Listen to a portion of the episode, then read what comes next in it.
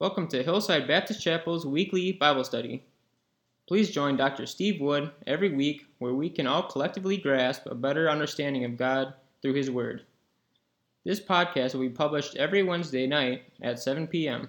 Contact information is as follows Dr. Steve Wood, Pastor, phone or message at 6438 6541, email at steverwood 002 at gmail.com. Prayer requests can be sent directly to hbcprayerlist2020 at gmail.com. Good evening, everyone. Welcome to our Wednesday evening podcast again, and uh, we're glad that you're able to join us. We have people from many different countries listening in on our podcast, and we're very thankful about that. We welcome all of you from around the world who are listening tonight, and uh, welcome especially our members at Hillside Baptist Church. Thank you for joining us tonight. We're continuing our study of 2 Corinthians chapter 11. Pictorial directory, we might say, of some things. We see this art gallery with pictures. As the Apostle Paul has told us about a jealous father of the bride. And he's told us about Eve, the person in the Garden of Eden who was deceived by Satan and ate of the forbidden fruit. We talked about that last week. And now we're going to look at a masked man tonight. A masked man. 2 Corinthians chapter 11. And turn with me, if you will, to verse 14,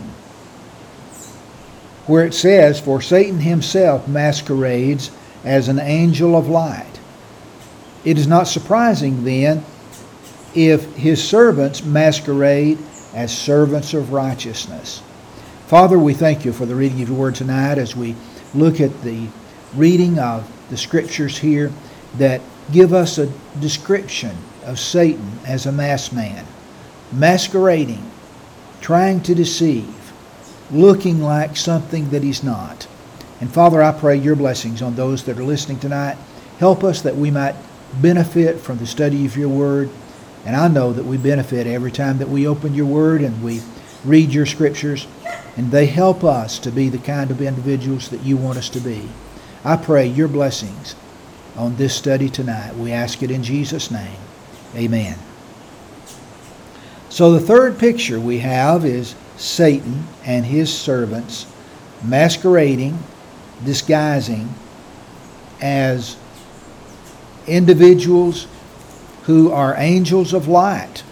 Wow, think of that. Satan isn't out to get people to believe in him and to worship him.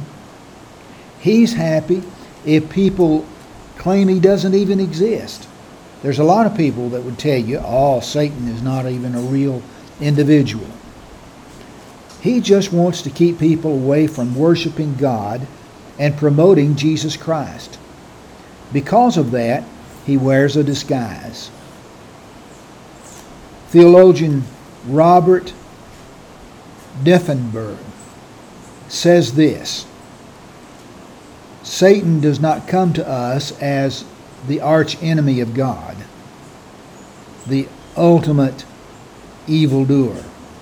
He comes disguised as an angel of light, not as one who promotes evil. He would rather look like Mother Teresa than Charles Manson. If the arch enemy of God operates by deceit and disguise, why should it not be expected that his underlings are masters of disguise as well? They too come to us as servants of righteousness, or as Jesus says, wolves in sheep's clothing. As we look at this tonight, I must recognize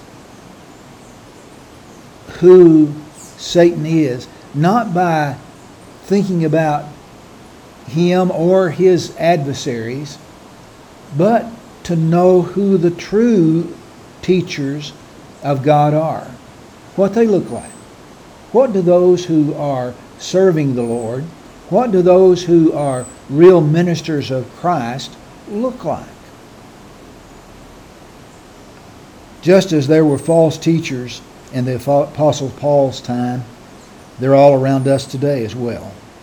They don't wear a badge that says servant of Satan. They may be wearing, well, a three piece suit or at least designer clothes in our day today. Not as many people wear suits, do they? So, what's my response? Again, the truth is that I must be able to recognize the real teachers of God. The best way to spot a phony is to know the genuine article. When banks train their tellers to spot counterfeit money, they don't show them counterfeit currency. Instead, they teach them to be familiar with a genuine bill. That when they are very familiar with the genuine article, they're able to recognize what's false. So, the same is true for false teachers. We're not to go out looking for them. We're not to be searching for them. We're to be able to recognize a sincere servant of Jesus Christ. As we know, counterfeit money is a real problem. Some of it looks more genuine than others. I saw a picture the other day of a bill given to a cashier at Walmart that the buyer tried to push as a $20 bill. it was a $1 bill, and they had taken a Sharpie and just written the number 20 over the 1. Now, that's not a very good counterfeit, is it? There are some that are much better and look much more genuine. In May, federal agents broke up a counterfeiting ring in Los Angeles where high tech color printers were used to create over $5 million worth of fake 100s and $50 bills. They reported that these bills were almost indistinguishable to the naked eye. The one thing the U.S. Mint has that counterfeiters can't copy is the special blend of paper used for our money. The formula for the paper is a closely guarded secret. Cashiers in stores can now use currency pins to make a mark on the bill. If the mark is light, that means the bill is genuine. If the mark is dark, it means that the bill is a fake. It's all in the reaction to the special paper and the chemicals in the marker. Many sensational teachers point to their amazing gifts. They claim that they've received these gifts from God to do marvelous things for God. But the mark of a true servant isn't according to the gifts that they have received. They are more humble. They don't brag on themselves.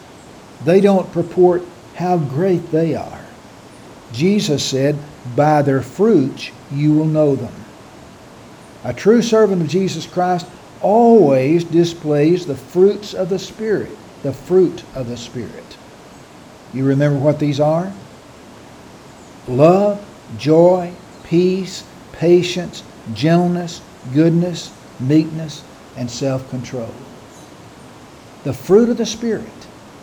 You see, we recognize a servant of Christ, we recognize a true teacher of the Lord by his spiritual gifts, by his fruits, by what we see in his life love, joy, peace, patience, gentleness, goodness, meekness, and self control.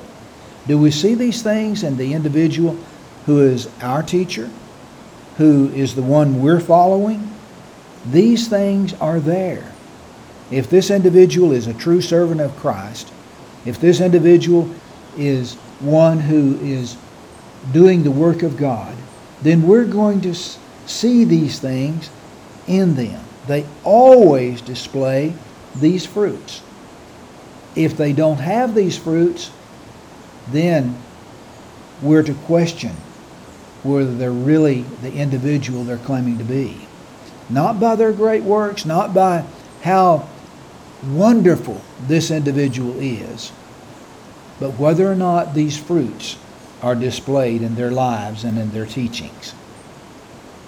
In conclusion today, let us walk back through this gallery that we've called a pictorial gallery of these pictures that the Apostle Paul is presenting to us. This gallery of truth. Take a look at the portraits that we see. Paul shows himself as a jealous father, wanting the church members at Corinth to stay devoted to Christ. Will we do that?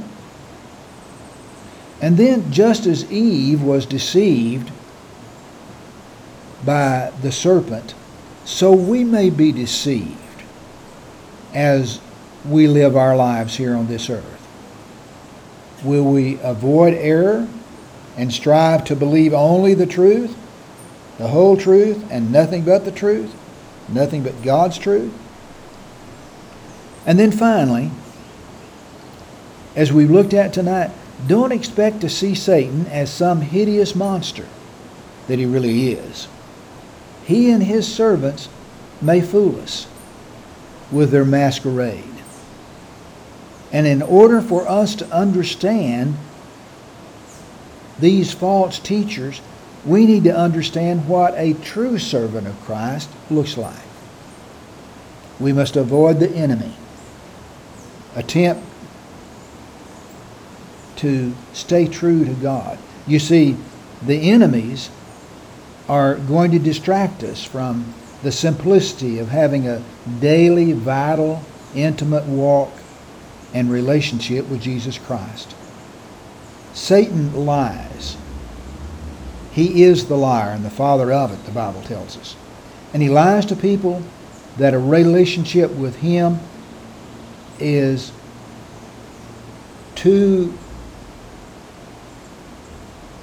be not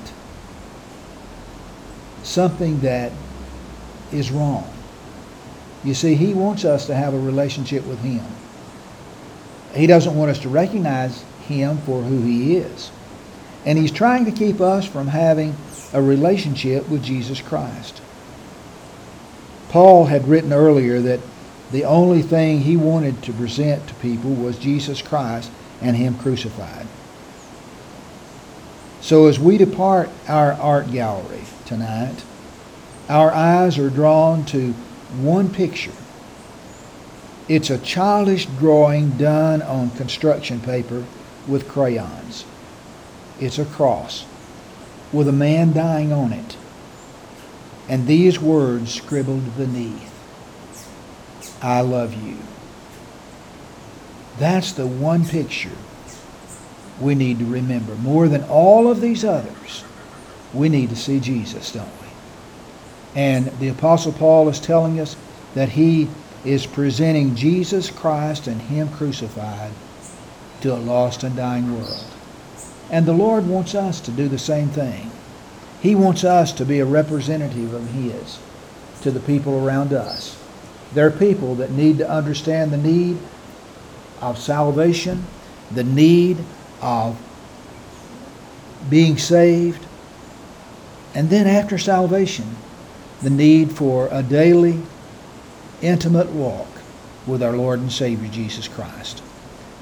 I hope that these portraits that we've seen from the words of the Apostle Paul have been something to inspire us, to help us, to encourage us. Thank you for listening tonight, and I pray God's blessings upon you.